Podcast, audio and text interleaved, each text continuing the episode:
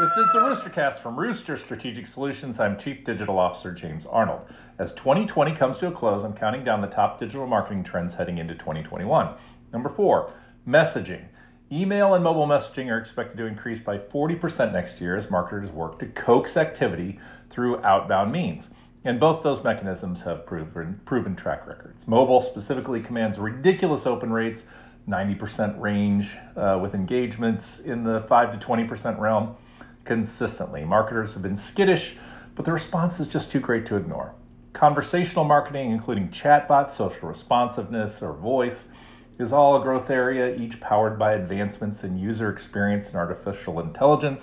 And depending on the execution, it may provide that user generated content infusing your remixing strategy needs. Finally, further insertion of dynamic and responsive messaging within interactive channels like Facebook Messenger and Gmail also promises to increase as marketers aim to be where the conversations are happening.